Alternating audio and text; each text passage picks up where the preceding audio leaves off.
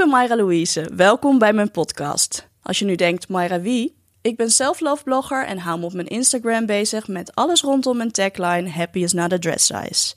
Mijn eerste boek, Op je lijf geschreven, verschijnt op 7 mei bij AW Bruna en gaat ook helemaal over je goed voelen in je lijf, welke maat je ook hebt. En dat is ook waar deze podcastserie over gaat. In mijn podcast ga ik in gesprek met vrouwen die me inspireren op het gebied van self-love, self-care en een positievere kijk op je lijf. Hiermee hoop ik de self-love in jouw leven een flinke boost te geven.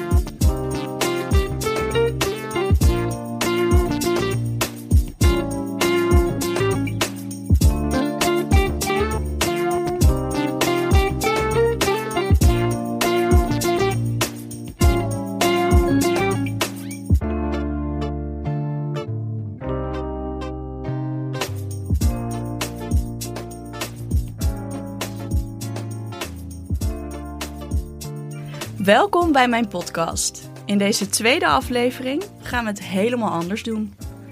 Wat ik daarmee precies bedoel, we gaan het buiten onze comfortzone zoeken. Want dat is where the magic happens. Mensen denken het gebeurt in de slaapkamer. Nee, nee, het is buiten je comfortzone. Mijn gast vandaag is Lotte van Eyck, die ik ook interviewde voor mijn boek Op je lijf geschreven. Het ligt bijna in de winkel. Een van de vragen die mij het meest wordt gesteld is: hoe krijg ik jouw zelfvertrouwen? Ik begrijp waar die vraag vandaan komt, maar er is geen hapklaar antwoord. Het is namelijk heel hard werken. En dat blijft het. Ook als je wat positiever over jezelf gaat voelen. Maar er is wel één concreet ding dat je kunt doen om je zelfvertrouwen een boost te geven. En dat is: ga de dingen doen die je eng vindt. Het klinkt simpel, maar het is niet makkelijk. Ik leefde jarenlang op de handrem. Ik geloofde dat ik dunner moest zijn om het leven te krijgen dat ik echt wilde. Nu weet ik inmiddels dat dit onzin is, maar daar kwam ik pas achter toen ik de dingen ging doen die ik altijd al had willen doen.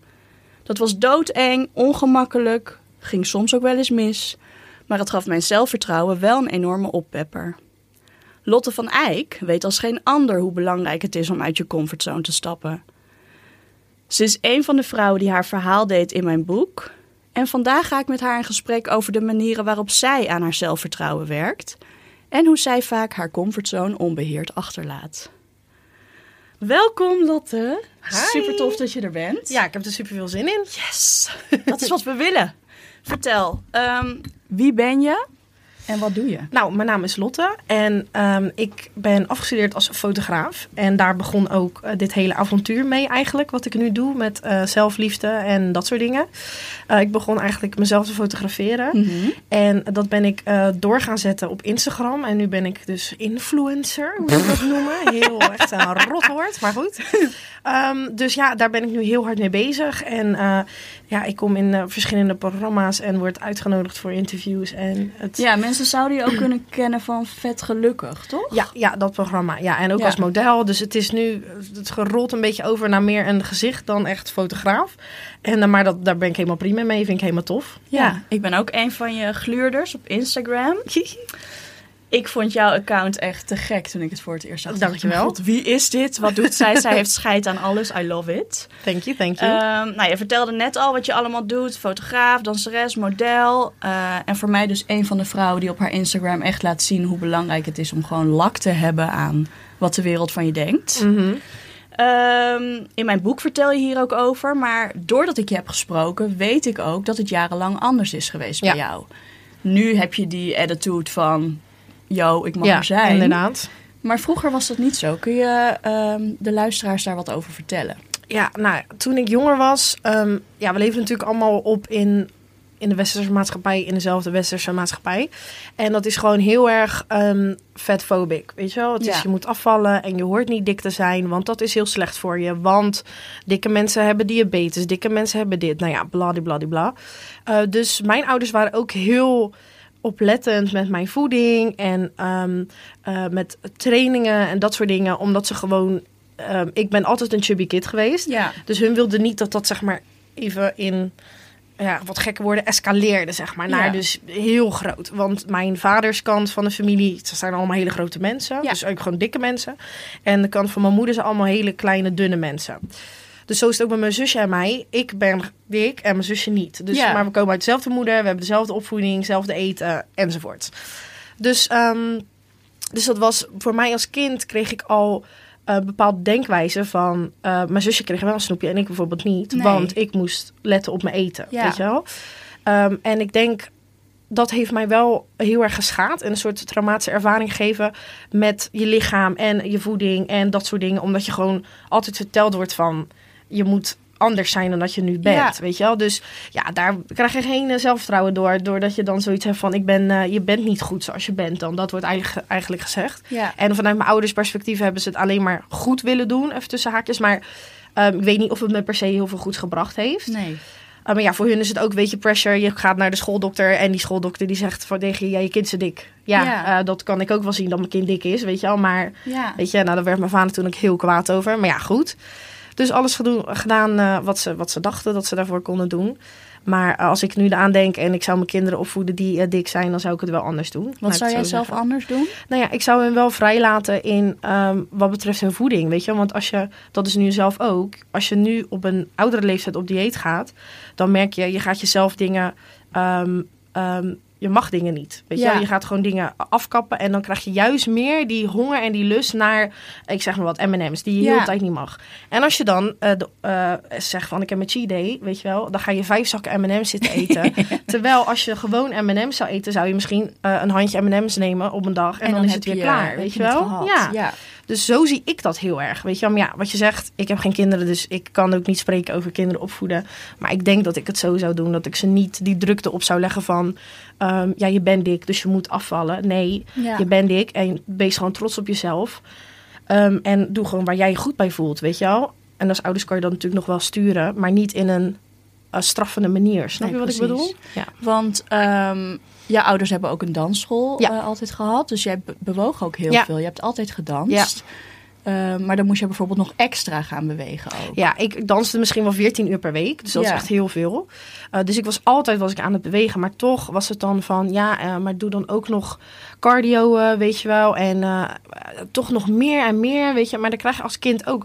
Weet je, ik heb nu een hekel aan een fitnessruimte. Omdat ik gewoon... Ja. Dan moest ik van- als kind moest ik een uur op de loopband gaan staan. Weet je, en dan ging mijn vader Ja. krachttraining doen. En dan kon ik tijdens...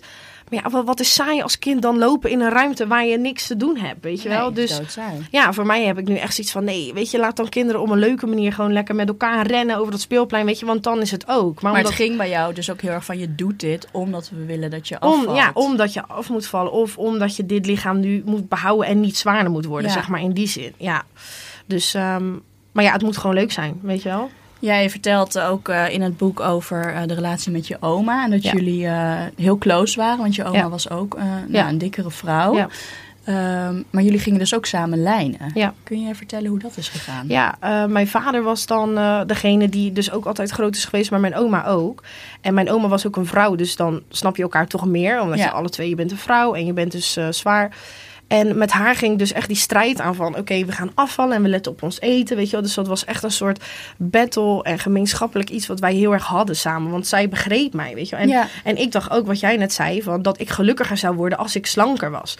Maar ik werd er eigenlijk alleen maar ongelukkiger van. Want je zit niet goed in je lichaam, omdat je constant maar... een soort van schreeuwt tegen je lichaam, wordt kleiner, wordt kleiner, wordt Ja, kleiner. je bewijst het hele tijd Ja, af. je groeit Ja. niet, weet je wel. Als, Nee. als in eh, eh, van binnen, weet je wel. Je groeit niet meer van binnen. Maar ja, dat deed ik dus wel met haar. Omdat ik toen ook dacht van, dit is de manier van leven. Weet je dit, is, dit hoort. Ik hoor gewoon heel mijn leven dus af te vallen en eh, te te rijken naar een slanker iets, weet Ja. je wel. Eh, dus zij was ook echt wel heel erg mijn vertrouwenspersoon. Want ik zeg ook altijd tegen mensen van... je weet niet hoe het is om dik te zijn totdat je zelf dik bent. Weet je wel? Dan, dan weet je pas hoe je Nee, dat is ook afgewezen zo. door, door, worden, door de maatschappij en hoe, je, hoe mensen je behandelen. Eh, en mijn moeder, weet je hoe, hoe ze haar best ook deed. Zij was heel klein en slank. Dus zij wist niet hoe ik mij voelde als ik in Nee. een pashokje stond en ik paste iets niet. Weet je wel, zij wist mijn verdriet niet. En mijn oma wel. Ja, Dus daarom was dat met haar echt een. Ja, met haar had ik dat gewoon samen. ja. Toch was het ook je oma waardoor je dacht tot hier en niet verder. ja, ja, inderdaad. Omdat mijn oma dus zo haar leven geleid heeft naar dat slanker worden. Dus mijn oma rookte niet, ze dronk niet. Uh, ze snoepte nooit, weet je wel. Ze had ook iedere ochtend een sinaasappel. Omdat iemand ooit tegen haar gezegd had van... Nou ja, als jij iedere ochtend een sinaasappel eet... Nou ja, dan uh, gaat het goed hoor. Ja, dan ga je afvallen, weet je wel. Dus nou, die vrouw iedere ochtend. Maar je weet hoe die sinaasappels in Nederland zijn. Die zijn zo droog als de pest. Maar toch, ze at het, weet je wel. Dus zij leidde heel haar leven naar dat doel van... Ik moet slanker worden, ik moet slanker worden, ik moet dun zijn. Um, maar ja, goed, toen kreeg ze op een gegeven moment uh, werd er gewoon, um, kreeg ze diagnose dat ze kanker had. En dat zat toen in heel de lijf. Nou ja, en na een maand was het over. Ja. Dat ging heel snel. Uh, ondanks dat ze dus nooit wat gedaan heeft wat God verboden heeft, weet je. En toen had ik zoiets van, weet je, iedereen kan wel gillen van, je krijgt diabetes als je dik bent of dit of dat. Maar dat is dat is, er zijn ook dunne mensen die diabetes krijgen, maar daar kijken we niet naar. Nee, als je dik bent en je hebt last van je hart, ja, dat komt omdat je dik bent hoor. Weet je wel? En dat, maar toen dacht ik met kanker, dit kan iedereen krijgen. Dat kan jij krijgen, dat kan jij krijgen, dat kan ik krijgen. En dat kreeg mijn oma dus ook. En na een maand was ze weg. En aan het eind was ze opgevreten door de morfine. Of nou ja, weet je, morfine, je eet niet meer. Dus ze viel, zeg maar, voor haar doen heel veel af in een hele korte tijd. En toen zei ze aan het eind van, nou ja, gelukkig ben ik nu toch nog dun geworden. En toen dacht ik echt, dat meen je niet. 65, dood. En dan toch blij zijn dat je zo dan nog dun bent geworden. Weet je? En ik dacht echt, nee, dit ga ik niet doen. Ik ga dat was niet. echt jouw. Dat was echt mijn keerpunt. Ja, Dat ik echt dacht, weet je, en het is niet dat ik gelijk de volgende dag dacht van, oh, ik krijg allemaal de scheid maar en ik doe waar ik zelf zin in heb. Nee, weet je, zo werkt iets niet. Maar het was wel dat ik echt zoiets had van, dit wil ik niet. Ik wil niet mijn hele leven gaan leven voor de behoeften van iemand anders die mij graag dun wil zien. Terwijl ik me eigenlijk prima voel in mijn lichaam. Weet je? Ik, ik heb nergens last van. Ik kan doen wat ik wil. Ik kan rennen, dansen, springen. Uh, ja, noem het maar op. En toen heb ik echt gezegd van Lot, dit ga je niet meer doen. Dit is gewoon klaar. Je ziet, je wordt er niet gelukkig van. Ga nu leven voor jezelf. Hoe heb je dat aangepakt? Want je was toen nog super jong. Ja. Je was 15. Toen ik 15 was, zat ik net vol in mijn hele afval. Ja. Obsessie. Ehm, maar jij bent toen dus echt aan de slag gegaan met dat doorbreken. Ja, ik heb echt. Uh, het was wel nog natuurlijk. Ja, je bent 15, dus je ouders monitoren je nog steeds, weet je wel. Um, maar ik ben heel erg een emotieeter. Dus ik ben ook na mijn oma de dood ben ik heel veel gaan eten. Zeg maar heel veel stiekem gaan eten. Dat krijg je natuurlijk ook van als je ouders niet willen dat je snoept. Ja, en je krijgt op een gegeven moment zelf geld, want je hebt een maandje. Dan ga je zelf bij de Albert Heijn wat halen. En dat is ook het gevaar van een soort van dat je geshamed wordt om te eten. Weet je wel, dat je dan maar stiekem gaat Als het niet mag, dan ga je het stiekem doen. En dan dat, voel je heel erg schuldig ja, dat je het hebt dat gedaan. Is super, ja, dus you didn't live up to the expectations. Ja, dat is echt een fucked up iets. Maar goed, dat deed ik dus toen. En toen kwam ik heel veel aan eigenlijk. Of nou ja, heel veel. Ik denk dat ik twee maten groter werd, zeg maar. Ehm, in, ik denk, twee jaar tijd of zo. En ik voelde me eigenlijk steeds comfortabeler. Hoe zwaarder ik werd, hoe meer ik zoiets had van... Ja, ik weet niet, zo hoort het of zo. Weet je wel? Gewoon zo hoort mijn lichaam te zijn. En uh, toen heb ik ook op een gegeven moment echt tegen mijn ouders gezegd van luister. Toen ging ik dus van de middelbare school af. Op de middelbare school had ik het nog wel, weet je, dat ik mhm. toch een beetje aan het letten was om eten en dit en dat. Uh, en toen ging ik naar de kunstacademie om mijn zeventiende. En toen heb ik echt tegen mijn ouders gezegd... Uh, jullie bemoeien je niet meer met wat ik eet. Ik bepaal dit zelf. Ja. Um, en jullie gaan me ook niet meer shamen. Weet je, dat doen ze niet bewust. Maar toch, als je dan een chipje zit te eten... dan wordt er links, weet je met een met schuine ogen naar je gekeken van... eet je niet te veel, weet je En ik zei, dat doe je niet meer. Want anders ga ik ergens dan ga ik gewoon weg, weet je wel. Nou ja, dat was allemaal oké. En uh, nou ja, mijn ouders waren ook met zichzelf bezig. Dus weet je, op een gegeven moment was dat ook niet meer zo dat ze mij daar heel erg mee in de gaten hielden. Um, en toen is het eigenlijk heel goed gegaan met mij. Omdat ik niet meer dat gevoel had van, oh, ik mag iets niet eten of zo. Ja. Ik ben gewoon vrij nu. Ja.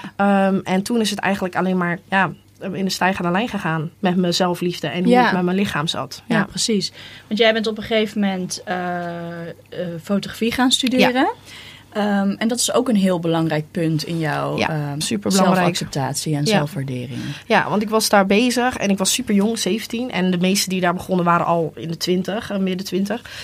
Um, en ik begreep er gewoon een soort van mm. niks van. Omdat ik, weet je, ik kwam er dus met een doel. Ik wilde heel graag dat beeld dus ook van dikke mensen gewoon positief maken. Weet je, omdat natuurlijk ook in de media alles size zero, dat is het perfecte plaatje. Ja. Voor de rest wordt er niks laten zien. Terwijl uh, eh, 95% van de mensheid ziet er niet zo uit. Dus waarom doen we alsof dat wel zo is? Ja. Dus dat wilde ik heel graag doen. En ik was een beetje mijn weg kwijt. En op een gegeven moment aan het eind van het jaar, toen dacht ik van Mm, als ik dit dus wil doen, dus dikke vrouwen wil fotograferen, want ik had een droom van, die komen ooit in een Playboy door mij gefotografeerd, weet je, hup, hup, hup. Maar toen dacht ik van ja, uh, maar als ik dus iemand ga fotograferen, dan zit er altijd een grens bij iemand. Weet je, ja, maar ik wil niet dat je van deze kant fotografeert hoor. Weet je, of dit of dat. Ja. En ik dacht, als ik nou mezelf ga fotograferen, dan zijn die grenzen er niet. Ja, mijn eigen grenzen. Maar Ja. ik kan die dan ook verder trekken, weet je Ja. wel. Dus toen ben ik de camera naar mezelf gaan draaien. En dat is voor mij echt een soort van zelfliefde therapie geweest. Als in, ik zag eindelijk mezelf op een plaatje gerepresenteerd zoals ik dat wilde. Natuurlijk ging dat ook met baby steps. Ja. Maar toen ben ik ook de eerste keer full on naked gegaan. Omdat ik een Kim Kardashian eh, parodie had gemaakt. En dat was heel confronterend. Want ik dacht, wow, ik zie ineens mezelf naakt hier. Weet je wel. Ja. ik laat het zien aan mensen. Dat was allemaal heel intens. Maar dat had zo'n vrij gevoel. Dat ik zoiets had van, ja, dit ben ik. Weet Ja. je wel. En punt, gewoon klaar. Nou ja, sindsdien ben ik daar niet meer mee gestopt. En eigenlijk alleen maar steeds een stapje verder genomen. Ja. En heel erg proberen de kijker in te betrekken. En ook zichzelf thuis te kunnen voelen in mijn foto's. Van, oh ja, dit zou ik ook kunnen zijn. Nou ja, als zij het kan, dan kan ik het ook. Weet je wel? En dat gevoel wil ik heel erg opwekken. Je hebt ook uiteindelijk eh, van jouw Instagram-feed je afstudeerproject gemaakt. Ja, ja, soort of, ja. Eh, dus je hebt jezelf heel veel gefotografeerd. Ehm, en dat deed je ook echt vanuit alle mogelijke hoeken. Ja. En je vertelde aan mij dat ehm, je hierdoor leerde ehm, hoe je er echt uitzag. Ja. En om, om te wennen aan je lichaam. Ja. Maar ook dat het je hielp dat je dan niet meer schrok van Ja. bijvoorbeeld een onverwachte foto. Ja. Hoe werkte dat precies? Ja, het is natuurlijk heel vaak als je een foto van iemand maakt... dat mensen al heel snel zeggen van... oh nee hoor, weet je wel. Omdat ze dan bang zijn. Ze worden geconfronteerd met iets wat ze niet in de spiegel zien. Weet je, als jij in de spiegel staat, dan zie je vaak je voorkant. Ja. Dat heb je helemaal ge, hè, ge- ge- ge- gecreëerd zoals jij dat wil. Je haar doe je zoals je wil. Nou, en dan ziet het er helemaal perfect uit. Maar stel, iemand maakt een foto van jou van achter... en je kijkt net om. Dan denk je ineens... Jezus, die onderkin of weet ik veel wat. Weet je wel, dan schrik je. Ja. En ik had zoiets van, ik wil gewoon niet meer dat me dat overkomt. Want ik zie er zo uit. Daar moet ik gewoon mee dealen, weet je, klaar. Ja. En laat ik er dan ook maar van gaan houden, weet je. Dus ik heb me van iedere mogelijke kant gefotografeerd. Eh, en dan zijn er ook niet echt verrassingen meer. Omdat je gewoon weet hoe je eruit ziet. En dat is prima en ik hou ervan. Ehm, dus ja, dat is wel. En ik raad het ook mensen aan. Neem gewoon foto's van jezelf. Zet Ja. je telefoon neer, zelf ontspannen aan. En ga gewoon foto's maken. En tuurlijk ga je niet de eerste dag gelijk. eh, als je bijvoorbeeld eh, je billen niet mooi vindt. van je billen een foto maken. Maar dat komt dan vanzelf wel, Ja. weet je wel. Dus eh, ja, dat is wel een tip. Maar geef. was het bij jou dan in het begin niet zo, toen je dat ging doen, dat je nog wel schrok van, oh, is dat dan hoe ik er van de ja, achterkant ja, uitzie? dat wel een beetje. Maar je had wel zoiets van, ik ga wel door. Ja, dat had ik wel. Want ik had zoiets van... ehm, tuurlijk zijn er soms foto's dat ik dacht van... Oh, ehm, oké, eh, ja. Ehm, zo zie ik eruit. Maar dan ging ik bij mezelf na van... Ja, maar waarom schrik ik hier nu van? Ja. En dan ging ik weer online en dan zag ik weer een foto van een perfect ruggetje, wat dan slank en hup, hup, hup en gebruind en met een olietje eroverheen, weet je. En dan dacht ik, ja, daarom schrik ik hiervan, want we zien dit niet in de media, terwijl Ja. mijn rug gewoon fucking normaal is, snap Ja. je? En toen dacht ik van, ik moet door, want dit moet ik juist gaan laten zien in de Ja. media, dat vrouwen gewoon een rug eh, met vetrollen zien en gewoon denken van, hé, hey, zo ziet mijn rug er ook uit volgens mij. Nou, prima, weet je. En dat was dus daarom, dat was mijn drive om door te gaan. En jouw Instagram is ook best wel snel gegroeid. Mm. Ehm, wat voor reacties kreeg je daarop? hele positieve reacties. Even afkloppen. Want eh, ja, ik krijg echt vrij weinig haat over me heen eigenlijk. Terwijl je wel heel veel hoort met Amerikaanse plus-size bloggers. Of Ja. eh, uit de UK. Dat die zoveel scheid over zich heen krijgen. Van, krijg ik ook wel eens hoor. Krijg soms berichtjes van, nou je bent dik en je moet gewoon dood. Dat ik echt denk, wat heb ik jou aangedaan? Ja. Ja, heel extreem. Ook gelijk echt in het extreme zit het Ja. dan. Ehm, maar voor de rest over het algemeen niet. En mensen zijn juist heel blij en heel opgelucht dat iemand dit doet. Want eindelijk zien ze een positieve, mooie, kwetsbare, sensuele representatie van zichzelf. En dat was ook echt mijn doel. Want deze Instagram begon meer als een soort van echt zo'n kunstenaarsproject van eh, ik doe alsof ik model ben en dan laat ik aan heel de wereld zien dat ik eigenlijk helemaal geen model ben en zo iedereen kan model zijn. Maar ja, toen op een gegeven moment re- bereikte ik duizend volgers. En toen dacht ik echt, huh, oké, weet je wel. Nou, en toen bereikte ik eens 5000 volgers. En toen dacht ik echt, wow, oké. En het werd zo positief ontvangen dat ik dacht, ja, Lot, ga je hier nu gewoon serieus mee door? Weet Ja. je, van dit is echt iets wat mensen nodig hebben. Ehm, dus ja, en zo is dat gewoon Want het begon eigenlijk als een tijdelijk statement. Ja, en nu een soort van wel, ja. is het echt een verlengstuk van jou geworden. Ja, ja, inderdaad. Ik zit Ja. nu bijna aan de 20.000. Super trots op. Ja. En, eh, dus ja, het gaat, eh, het gaat wel lekker. Ja, echt super tof.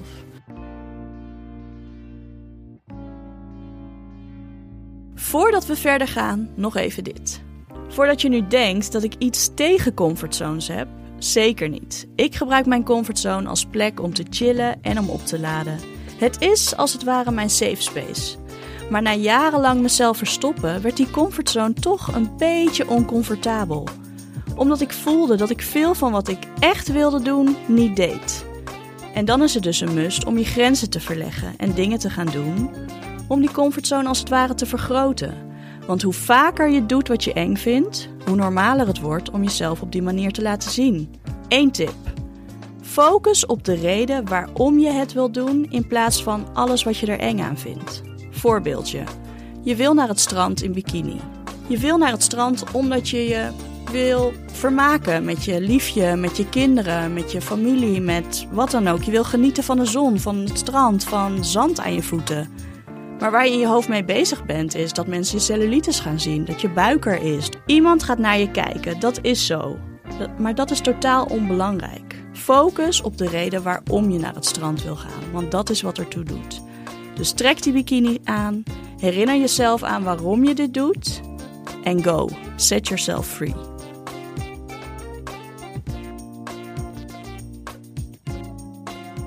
Hoe bewust ben jij bezig met dingen buiten je comfortzone doen?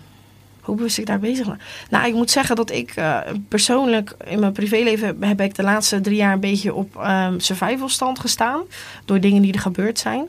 Uh, dus um, als in dingen buiten mijn comfortzone, ja, dat was vooral heel erg in het begin. Weet je, bijvoorbeeld naar een naaktstrand gaan, ja. naar de sauna gaan. Weet je, dat soort dingen. Echt je naakte lichaam aan de wereld Ja. laten zien, direct. Dus niet via een foto, want als het op een foto staat, heb je nog een soort van. Dan sta je ernaast met je kleding aan. Dus dan kan je nog een soort van, ja.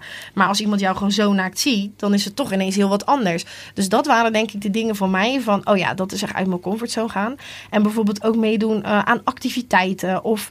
eh, want ik heb heel erg in mijn leven altijd gehad dat ik me heel snel te veel voelde. Omdat ik groot ben en dan ook nog eens Ja. heel enthousiast ben over alles. Dus dan heb je zoiets, oh nee, maar dadelijk denken mensen dan, dan vinden ze me vervelend. Of ik neem te veel ruimte Ik in. neem te veel bent ruimte in, letterlijk en figuurlijk. Weet je, Ja. figuurlijk.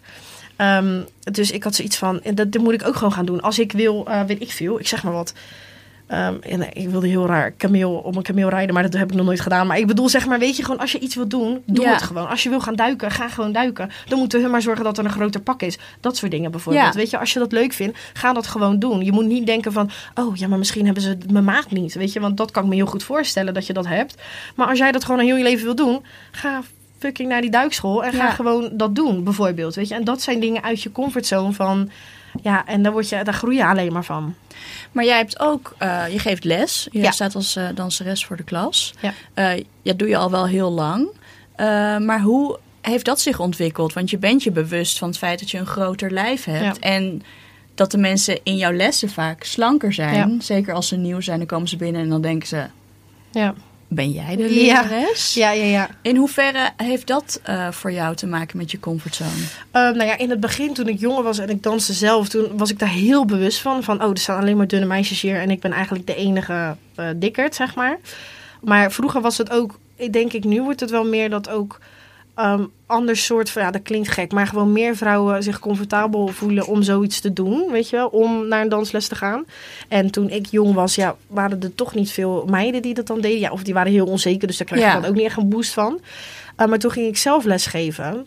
En dan waren mensen wel eerst zo van, oh, maar die vonden me gewoon zo leuk en gaaf. En dus Ja. die kwamen naar mijn lessen. En nu ik met die Instagram begonnen ben, is dat ook echt wel een beetje, nou, ik wil niet zeggen samenstromen, maar er staan echt alle maten staan in mijn Ja. les. En dat zegt mijn moeder ook altijd. Ze zegt, Lot, als jij, als ik voor die les had gestaan, hadden die mensen er niet in gestaan. Nee. Weet je, want jij laat hun op hun gemak voelen van, oh, zij geeft les. Nou, daar kan ik ook lekker meedoen, weet je ja, wel. precies. En dat is natuurlijk prachtig, dat gewoon echt alle maten staan in mijn les.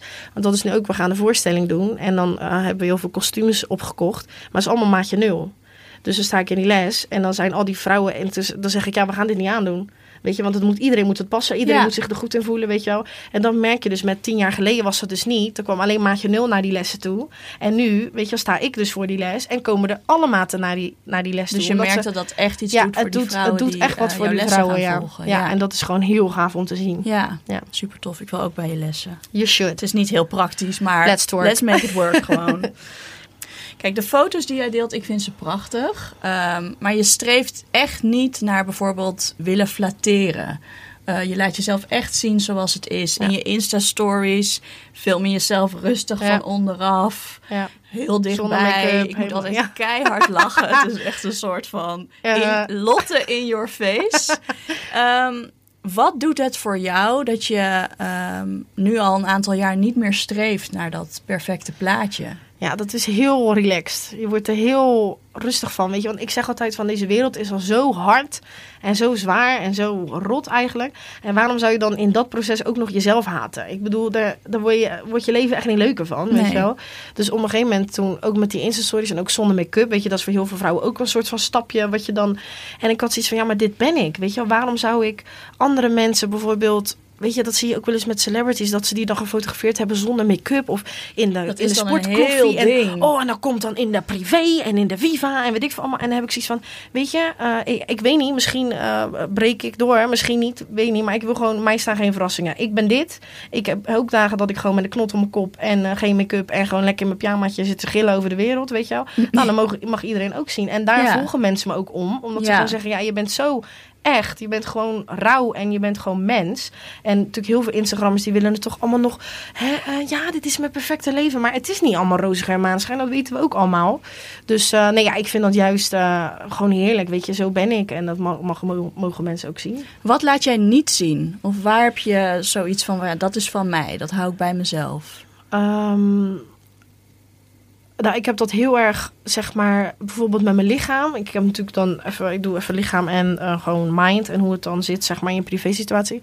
Ehm, ik heb dat heel erg, zeg maar, met mijn, ja, hoe noem je dat? Mijn vagina, met mijn punani, zeg maar. Dat ik, ik heb mijn borsten heb ik echt geen probleem, weet je. Mag je allemaal zien, prima. Maar met dat stuk heb ik toch wel zoiets van, nee, dat moet wel voor mezelf Ja. blijven en mijn geliefde en dat soort dingetjes. Ehm, dus dat qua lichaam, dat ik zoiets heb van, nou, dat hoeven mensen niet te zien. Eh, en qua ehm, ja, privéleven, weet je, je maakt gewoon dingen mee. Je maakt dingen Ja. mee die heel zwaar zijn. Eh, en dat hoeft niet iedereen te weten. Want ik, weet je, je leven ligt natuurlijk al heel erg bloot op zo'n Instagram. Mensen weten wie mijn vrienden zijn. Mensen weten hoe of wat. Weet je, een beetje waar je woont, enzovoort, enzovoort. Maar eh, ik ga ze niet vertellen over eh, de heft. Weet je, tuurlijk zet ik wel eens op Instagram van zo, ik heb echt een kutdag. En ik voel me bleh, weet je wel. En dan, nou, dan pak ik lekker een theetje. Want mensen mogen ook wel zien dat je je gewoon niet goed voelt, Ja. weet je wel. Maar ik ga niet uitgebreid zitten vertellen waarom, wat de situatie Nee. is. Want dat is wel gewoon voor mezelf. Je houdt de focus wel Ja. echt op wat jouw missie is Ja, online. precies. Ja. Ehm, nou ja, we hadden het net al heel kort over vetshaming. Mhm. Je hebt daar, eh, net als ik, ook niet extreem veel mee te Nee. maken. Eh, maar het gebeurt wel. Ja. Eh, je krijgt online ook wel eens reacties. Ja. Maar ook offline. Ja. Vertelde je dat als je bijvoorbeeld op een festival staat... in een crop top en een kort broekje... Dat, Ja. dat je wel eens gewoon in je gezicht bent uitgelachen. Of dat je merkt dat mensen reageren op wat je aan hebt. Ja. Eh, kun je een paar voorbeelden geven en ook ehm, vertellen hoe jij hiermee omgaat? Ja, dat is inderdaad. Ik heb het, wat ik net al zei, online niet zo heel erg, maar offline dus wel echt eh, heel erg. Ja. Dat ik, want ik hou er gewoon van om mezelf ehm, eh, uit te drukken in mijn kleding, weet je. En dat is niet altijd een kooltrui en een zwarte broek en een zwart vest. nee, je zit hier nu ook in een eh, zo- k- crop top, wikkeltop Ja. ehm, en een strakke spijkerbroek. Ja, precies. En ik hou daar gewoon van. En, maar er zijn toch hier in Nederland is het gewoon zo bekrompen. Want iedereen denkt, ho ho, jij bent dik. Waarom heb je geen tent aan? Weet je wel, gewoon Ja. letterlijk zo. Uh, dus mensen lachen me letterlijk in mijn gezicht uit. Die draaien zich om, praten tegen degene waar ze mee zijn over wat ik aan heb. Dan hoor ik het gewoon, weet je wel. En nou, ja, gewoon belachelijke dingen. En ik heb ook wel eens gehad dat een meisje een filmpje van me ging maken... dat ik naar haar toe liep van... joh, sorry, maar wat ben je aan het doen? Weet je Ja. wel? Ja, ja. En weet je dan... Ik ga, ik ga niet tegen haar zeggen, je moet dit verwijderen. Want wat ik zeg, iedereen weet hoe ik eruit zie op Instagram. Wat, wat ga je met dat filmpje doen, weet Ja. je wel? Maar toch, dat zijn... Fuck dat dingen, weet je? Dat Ja. je denkt, waarom? Laat mij zijn wie ik ben. Ik doe jou niks. Ik scheld jou niet uit. Ik, ik, ik, ik doe letterlijk niks. Ik, ik sta hier gewoon, Je weet bestaat je wel? gewoon. Ja. ja. En dat vind ik heel erg. En dat mensen echt naar je toe komen met eh, gewoon dieettips, random. Zo van, oh ja, maar eh, luister, misschien moet jij dat ene shake dieet gaan. En dan denk ik, ik ken jou helemaal niet. Hou je bek joh, wie ben jij? Ja, gewoon, Ja. daar kan ik zo kwaad over worden. En ogen, de blikken. Je weet gewoon dat over je geroezen moest worden. En Ja. soms maakt dat mij ook gek. Dat ik denk, nou dan doe ik de volgende keer maar even een tent aan. Om gewoon een break daarvan te hebben. Want dat Ja. is mentaal zo zwaar. Uh, en ja, hoe ik ermee omga. Ik heb echt één keer gehad... Uh, toen kwam een man, en dat heb ik echt al een paar keer gehad. Dan heb ik tops aan. En ik heb best wel grote borsten. En die stond een hele vriendengroep. En ik kwam naar me toe en hij zegt: Mag ik wat tegen je zeggen? Dus ik zo: Nee, ja, zeg maar. Hij zegt: Ja, wat heb jij verschrikkelijk lekkere grote borsten, zeg. En ik zo: Pardon? Ik zeg: Vind je dat normaal? Ja. Ik zeg: Dit is gewoon sexual harassment hoor, wat je nu aan het doen bent. Ja. En heel die, ik was in de biergarten, heel die biergarten stond naar me te kijken. Ja. Dat ik echt dacht van, nou, dit gaat natuurlijk helemaal nergens over. Maar dat is heel je avond verpest. Want je denkt gewoon, iedereen kijkt nu naar mij. Ik had een mini rokje aan. Ik had dus een, een zwarte top aan, waar dus, nou ja, schijnbaar mijn borsten heel goed in waren te zien. Weet je, ja, ze ik had van, ja, ze zijn groot. ze- dus ja, ze there, zichtbaar. there, weet je wel. Ja. Nou, dan voel je je zo verschrikkelijk niet leuk, weet je. wel. En toen ben ik ook, eh, toen ben ik wel naar het concert geweest, want er was een concert. En toen ben ik naar huis gegaan en dan moet ik mezelf wel echt herpakken. Dat zijn Ja. wel echt heftige momenten voor mezelf vooral. Dat ik echt denk, oké Lot, dat is, de, dat is één iemand. En dan zeggen ook wel eens mensen van, ja, maar hij gaf je toch gewoon een compliment. Dat ik denk, huh? Nee. En mannen hè, zeggen dat dan, van dat is toch Ja. compliment. Dat ik echt denk, wow, jij snapt echt niet hoe de wereld in elkaar zit. Maar goed. Ehm, maar ik heb zoiets van nee, want al die ogen waren op mij. En iedereen Ja. doet gelijk dit. Die draaien zich om en die gaan, oh my god, zie je wat je aan hebt? Weet je wel? Ja. Nou, en dan, en dan moet ik me echt herpakken. En dan denk ik, Lot, hem gewoon. Weet je, jij voelt je hier fijn in. Jij bent gelukkig zo. En daar gaat het om. Wat Ja. de rest ervan vindt, laat ze alsjeblieft neervallen. Want je hebt er gewoon niks mee te maken. Ik zie die jongen één keer daar en ik zie hem nooit meer. Ja. Waarom zou ik dan over zijn mening in gaan zitten? Over mijn borsten? Of Ja. over de rest die daar zat, weet je wel? Worden dat Ehm, soort dingen minder zwaar als het vaker gebeurt? Of blijft het gewoon Nee, dat blijft echt rot. Dat zeg ik gewoon eerlijk. Dat blijft gewoon. Want ik, ik snap het niet. Ik ben heel erg iemand van leven en laat leven. Ehm, en ik zou, ik, ik zou ook nooit tegen iemand zeggen van. ehm, jij ziet er niet uit. Of iemand uitlachen. Of ik, ik snap niet waarom jij opzettelijk iemand anders pijn zou doen. Zonder dat diegene jou ook maar iets aangedaan heeft. Ja, Ehm, dus het doet mij gewoon als mens heel erg pijn. Ook mijn hart doet het heel erg pijn. Dat Ja. ik denk, waarom zijn mensen zo? En waar komt dit? Dit komt alleen maar uit jouw eigen onzekerheid. Dat jij mij nu gaat, belachelijk gaat staan maken. ja ik hoorde laatst eh, dat eh, dat soort shaming en opmerkingen maken over mensen hun uiterlijk. Dat het eh, iets is wat mensen nodig hebben om zich beter te Ja. voelen over zichzelf. Dat Ja. ze het echt hebben onderzocht. Ja. En dat het gewoon in de evolutie soort Ja, van dat heb ik ook gelezen, inderdaad, ja. Ja, ik vond het ook. En ehm, Toen dacht ik wel, oké, dan houdt het dus nooit op. nee, inderdaad, dat is het ook, ja. Ja. En eh, ja, dat houdt ook nooit op, denk ik. Dat is inderdaad mensen eigen om gewoon. Maar weet je, je haalt liever iemand naar beneden dan dat je tegen iemand zegt van, wow, ik ben zo trots op je, weet je. En eh, je ziet liever iemand falen dan dat iemand het heel goed doet. Dat is ook een beetje. Ja, In terwijl onze jij, maatschappij. jij bent helemaal tegenovergesteld. Ja. Ik heb liever dat jij met je boek dadelijk eh, 300.000 boeken, nou, miljoenen dat zou lekker verkoopt. zijn. Ja, Hey. maar toch? Ja, maar zo, zo denk ik. Maar er zijn misschien Ja. ook mensen in deze plus-wereld die zoiets hebben van... Oh, die Mayra die een boek aan het schrijven. Nou, ik hoop echt dat ze niks verkoopt. Ja. Dan weet ik zeker dat die er zijn. Ja. En, dat, en ik snap dat niet. Ik snap dat niet. Echt niet. Ik gun nee, je, ik geloof je echt alles. heel erg dat we elkaar hierin heel erg nodig hebben. Ja. We hadden het in de eerste aflevering ook over solidariteit. Mhm. Ehm, dus op de dagen, ehm, dat vertelde Danielle, op de dagen dat zij zich eigenlijk niet super fijn voelt, dat ze toch denkt van ja, fuck, ik trek toch, ik raap mezelf bij Ja. elkaar, ik doe het voor die andere Ja, vrouw ja, dat die is het, dit moet zien, die dit nodig heeft. Ehm, en dat is ook wat ik eh, bij jou heel erg zie. Als ik op jouw account kijk, dan zie ik een soort van vrijheid. Dat vind ik lief, zo dank je. mooi. Ik krijg helemaal kipvel van. Oh. en dat, dat hangt voor mij ook samen Ja. met die solidariteit. Dat ik denk van ja, fuck Ja. it, zo hoort het te Ja. zijn, zo mag je zijn. En dat is zo belangrijk voor ons om te zien. Weet je, jij hebt dat vroeger gemist, ik heb dat vroeger gemist. Een heleboel mensen missen dat nog steeds. Inderdaad. En dat stukje zou belangrijker moeten zijn dan. Whatever. Ja, wat dan ook. Ja, inderdaad. Ja. Ja, dat vind ik ook heel erg. Want dat eh, merk ik ook wel in de Nederlandse plus-wereld... dat het niet echt ehm, één is of zo. Snap je wat ik bedoel? Nee, ik heb ook het idee naarmate die groter wordt dat er meer verdeeldheid komt. Ja, dat ik denk, jongens, we zijn al een piepklein landje en mensen zijn hier al zo hier tegen. Laten we dan ook nog wel samen bundelen, Ja. weet je wel? En dan, weet je, en het gras is altijd groener aan de overkant. Dus denk nou maar niet dat bij mij alles roze geur en maneschijn is. Ik doe gewoon waar ik zin in heb. Ja.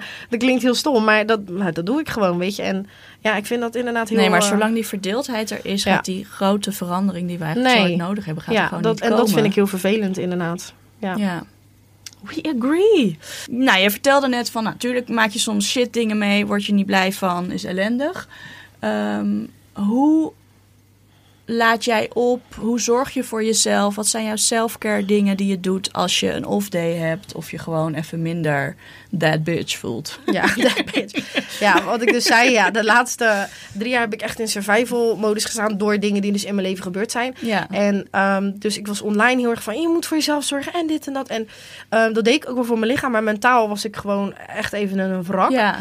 En toen dacht ik van, ja Lot, je zegt tegen iedereen wel dat ze dat moeten doen, maar doe het dan zelf ook, weet je wel. Dat is wel handig op zich. Ik ging maar door, door. En weet je, voor anderen heel erg zorgen. En jezelf een beetje... Ja. Ik ben heel erg iemand liever, eh, als, we, als ik een broodje heb, eet jij hem maar. Dan eet ik later wel. Zo, Ja. Zo'n persoon ben ik heel erg. Eh, maar dat is prima, maar soms ga je er zelf aan onderdoor, weet je. En dat is een beetje bij mij gebeurd de laatste jaren. Eh, dus ik ben er nu heel erg mee bezig van hoe laat ik mezelf weer op, Ja, weet je wel? ik zag het ook bij je verjaardagspost. Deze vrouw is pas 22 mensen. Ehm, je had het thema healing. Healing, ja. Ja. Het is echt voor mij tijd om te helen, zeg maar. Ik heb Ja. echt eh, een rotperiode achter de rug gehad. En het is nu gewoon tijd voor mij. En tijd om eh, mijn mind weer op mijn rijtje te krijgen. Want ik zit gewoon echt aan het begin van mijn carrière, weet je. Ik duik Ja. er bijna in. Just getting started Ja, en ik wil dat niet doen, eh, een soort van half mank. Snap je wat ik bedoel? Als in eh, figuurlijk. Dus eh, nee, ik heb nu echt dat ik echt mijn tijd neem. En dat ik ook gewoon... En voor mij is selfcare heel erg nee tegen dingen zeggen. Ik ben- denk dat dat de beste tip, tip is. Want ik kan wel zeggen, weet je, haal een bak Ben Jerry's. Weet je, ga lekker naar de sauna. Ja, dat zijn leuke dingen. Ehm, en dat is leuk voor een paar uur. Maar dat gaat je niet helpen in de Nee, verdere lengte van Ik geloof ook dat de belangrijkste selfcare niks kost. En, ja, dat het precies, heel erg gaat ook, ja. over neem je tijd om te eten. Ja. Neem tijd om even te ademen. Wandel even. Zeg nee dat- tegen ja, dingen. precies, inderdaad. Maak ruimte voor jezelf. Ja, weet je, als je een hond hebt of niet. eh, ik heb mijn hond, echt, dat is de liefde van mijn leven. Daar ga ik dan lekker mee wandelen en dan kan ik helemaal mijn kop leegmaken. Ja. En dan of juist nadenken over dingen en dat processen. En dan zeg ik gewoon tegen haar van, ja, wat vind jij er nou van? En dan staat ze me aan te kijken van, ja, eh, ja, ja, inderdaad. Maar dat is soms heel fijn, weet je, dat je gewoon eventjes je dingen... En eh, inderdaad gewoon nee zeggen tegen dingen. Dus eh, ja, Lot, kan je dan even dit doen? Nee, Ja. Nee, ga ik niet doen. Oh. Eh, weet je, en dat is natuurlijk ook in deze wereld. Je doet heel veel. Het is, ik zeg het, het is een soort vrijwilligerswerk wat je doet. Weet je, want ik verdien er nog geen bakken mijn geld mee Nee. met dit Instagrammen. Dus er zijn sommige dingen ook. Ja, maar kan je dan even hier komen spreken? Of kan je dan dit of dat komen doen? En dan, en dan ga ik na van, oké, gaat dit echt wat voor mij ook opleveren? Of Ja. is het alleen maar van, ja, je bent naam, dus we willen jou hier graag. ja. En zeg ik dan ook gewoon nee van, nee, dat, weet je, Toch die fijn dat je vandaag wilde komen. Ja, nee, dit vind ik natuurlijk super gaaf. Maar er zijn ook, weet je wel, eh, mensen van ja, wil je dan samenwerken met fotograferen? En dan in het begin zei ik overal ja, weet je. En Ja. dan heb ik echt zoiets van nee joh, ga weg. Ja. Weet je, dat, eh, ik, ik doe gewoon nu echt wa- wat ik zelf wil, wat voor mij goed uitkomt. En dat is dus voor mij echt die selfcare van, Ja. ook qua mijn familie. Eh, als, als hun iets, weet je wel, dan moet ik ook nee leren zeggen van nee, eh, tot hier, hier is de grens en niet Ja. verder. Weet je wel, een familie kan natuurlijk heel erg, hè Ja. eh, indringen in je private space en een soort van. En dat heeft voor mij, daar zeg ik nu echt het meest nee tegen. Van laat mij even mezelf weer oprapen. Want Ja. ja, ik heb. was een soort boei, zeg maar, voor de rest, maar niet voor mezelf. Nee, dus dat is nu echt bij mij aan het veranderen. Ja, Ja, supergoed. Go get it. Thank you, girl. Ehm, als je nu terugkijkt op de, als je nu terugkijkt op de laatste jaren, wat zijn dan voor jou de belangrijkste dingen ehm, als het gaat over ja, dat zelfvertrouwen en dat laten groeien? Ja, dat is, ik vind het altijd heel lastig. Want mensen zeggen ook altijd van... Ja, ik wil jou zelfvertrouwen. Wat Ja. je net al zei. En dan denk ik, liefie, dat is niet te koop of zo hoor. Dat, is niet, dat kan ik Niet? niet gewoon uit mijn zak halen en aan je geven. oh, ik wilde weet je net wel? aan je vragen na de uitzending. Ja, maar dat is zoiets geks altijd, vind ik. Weet je, dit is iets waar je iedere minuut van de dag mee Ja. bezig bent. Iedere seconde. Weet je, als ik het loslaat, dan is het weg. Ja. Eigenlijk zo, weet je wel. Kijk, natuurlijk zijn er soms dagen, dan leg je het even neer. En dan denk je, ah, ga jij maar even daar zitten, weet je wel. Maar je kan het niet loslaten. Nee, want je moet dan- dingen blijven je doen moet het blijven doen, inderdaad. om je goed te blijven om je voelen. goed te blijven voelen. En bij mij is dat dus heel erg fotograferen. Mezelf Ja. fotograferen. Als ik echt denk van jeetje, ik voel me zo rot. En dan heb ik de volgende dag denk ik, nou Lot, even, maak eens even gewoon een fotootje in dit setje. Weet je wel, want Ja. ik krijg ook heel veel kleding gesponsord. Nou, en dan doe ik dat en dan denk ik, nou... Ja, maar het ziet, er- Ja. ziet er lekker uit hoor. Hoppatee, weet je. En dan denk ik weer van, oh ja, nee, ja, weet je, gaat goed. Dus voor mij is die fotografie is echt een therapie geworden. Dus ik, weet je, fotografeer jezelf gewoon. Ja. Eh, het hoeft niet eh, professioneel of whatever. Maar zet gewoon die, eh, weet je, ook met je hoeft het ook niet op je Instagram te Nee, je hoeft het ook niet op Instagram. Weet je, hou het lekker in je galerij. Maar dat is ook met selfies. Dat is ook uit onderzoek gebleken. Mensen willen gewoon die, ehm, ehm, hoe noem je dat?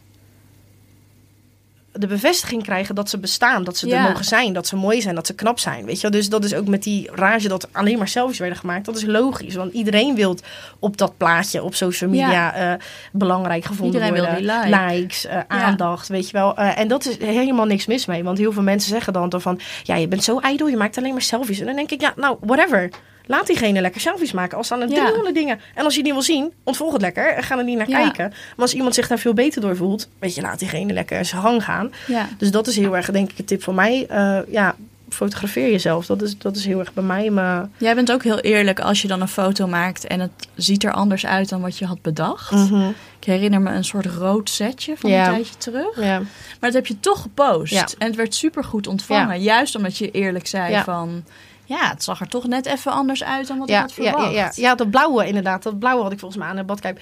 Ja, dan krijg je zo'n mooie set bijvoorbeeld binnen. En dan heb je dat aan. En dan zie je jezelf in de spiegel. Dus dat is ook nog steeds bij mij. En dan denk ik, oké, mami, you go. Weet je wel? En dan heb ik een idee om het te fotograferen. haar helemaal staan. Ja. ja, inderdaad. En dan ga ik liggen. En toen maakte ik de foto. En toen dacht ik echt, huh? Dit is helemaal niet hoe ik het in de spiegel zag. Weet je wel? Omdat dan, weet je, ik lag en mijn buik was dan een soort van in. En toen dacht ik, oh jeetje, dan zie je helemaal die buik. En, en toen dacht ik, nee, ho, ho, ho, Lot. Dit is waar je dit voor doet. Weet Ja. je, die buik is er. Die hebben heel veel vrouwen. Als jij hè, sexy, sexy time met je man of je vrouw of eh, whatever gaat doen. Eh, dan zie je de, lig je ook niet alleen maar, sta je ook niet alleen maar in één positie. Die zie je ook van alle kanten. ja, weet als je het wel. goed is wel. Als ja. ja, zo hoort Ja. het inderdaad.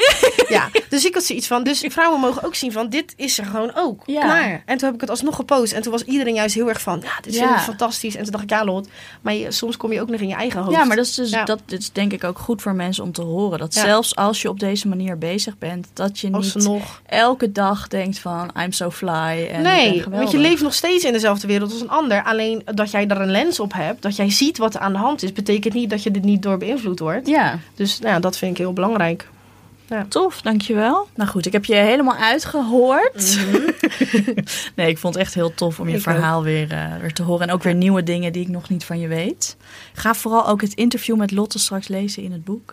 Ehm, goed, ik ga nog een paar dilemma's op je gooien. Oké, interessant.